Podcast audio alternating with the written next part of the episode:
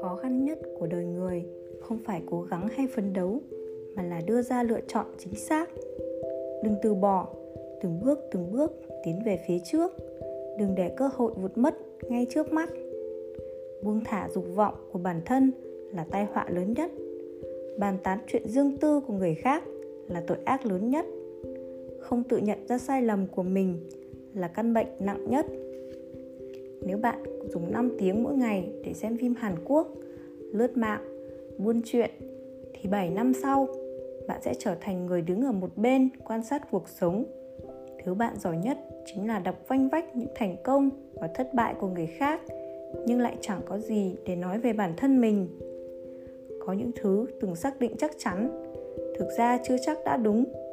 Những việc tưởng rằng vô cùng quan trọng, thực ra cũng không đến mức đặc biệt như người ta nghĩ. Thật lòng với một người, nhưng có thể người ta không hề để tâm đến tấm chân tình của bạn. Đời người có rất nhiều chuyện chẳng thể như ý muốn. Đừng tùy tiện hết lòng hết dạ với một ai, cũng không cần quá cố chấp, bởi chẳng có gì là bất biến. Đời người là một quá trình đầy áp sự nuối tiếc. Có những việc gắng gượng một chút liền thành dĩ vãng có những người nhẫn tâm một chút cũng sẽ lãng quên. Có những đau khổ, cười một cái liền tan biến. Có trái tim trải qua đau thương sẽ trở nên kiên cường. Đừng quá lương thiện, quá hào phóng, quá giỏi giang. Lâu dần, người ta sẽ cho rằng tất cả những gì bạn làm là lẽ đương nhiên. Cho dù đến một ngày bạn không chịu nổi nữa, mệt mỏi mà rơi lệ thì cũng chẳng ai thương xót bạn bởi vì trong mắt họ, đó đều là do bạn cam tâm tình nguyện. Năm tháng âm thầm không nói, nhưng lại khiến người đời thay nhau truyền miệng. Thời gian lặng lẽ, chẳng chút tâm hơi, lại biết được nhân tình thế thái đổi thay. Có lẽ trải qua rất nhiều năm, trong sự thịnh suy của cuộc đời, chúng ta đã quá phụ thuộc vào mối thâm tình của thời gian, kéo dài dư âm của chuyện khói lửa, trốn phàm trần, để cuộc sống an yên tự tại uống trà thưởng hoa, điểm sắc cho vầng sáng của thời gian. Nồng đượm hương thơm cho nhân thế. Tất cả những điều tốt đẹp của cuộc sống mới từ đó dần dần hiện hữu. Khi bạn tha thiết tìm một người để dốc bầu tâm sự, nhưng lại chẳng biết nên nói gì. Lúc đó, bạn chợt vỡ lẽ. Có những chuyện không thể nói, thậm chí không cần thiết phải nói với người khác.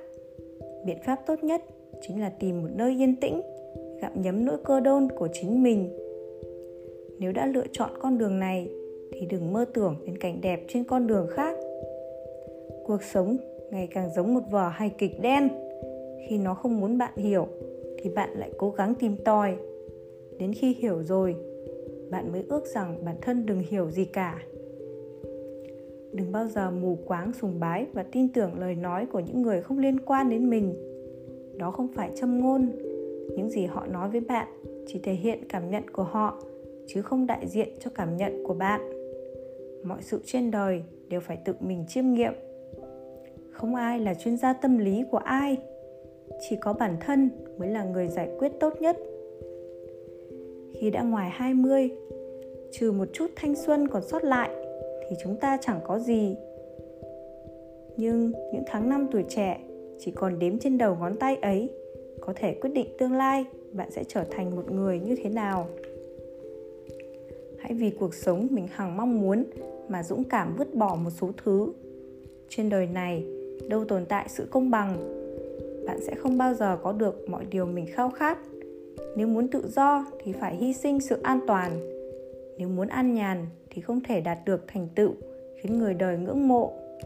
Nếu muốn vui vẻ thì đừng so bì tính toán thái độ của những người xung quanh nếu muốn tiến về phía trước, thì phải rời khỏi nơi bạn đang dừng chân. Sau thất bại, đừng mải miết tìm kiếm lý do. Cứ cho là bạn có thể tìm được hàng nghìn, hàng vạn cái cớ, thì sự cũng đã rồi. Đối mặt với khó khăn, trước hết, hãy thử tìm cách giải quyết. Kể cả chỉ còn một cách duy nhất, thì ít nhất, nó cũng có thể giải quyết vấn đề. Rơi vào hoàn cảnh tuyệt vọng, chỉ cần bạn không nản lòng không nhụt chí, không sợ hãi, quyết tâm tiến về phía trước, bạn sẽ luôn đón nhận được hào quang rực rỡ. Đời người chẳng qua chỉ như một tách trà, đầy cũng được, vơi cũng chẳng sao. Tranh nhau làm gì chứ?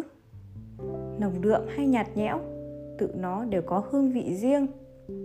Vội vã hay thong dong có hề gì?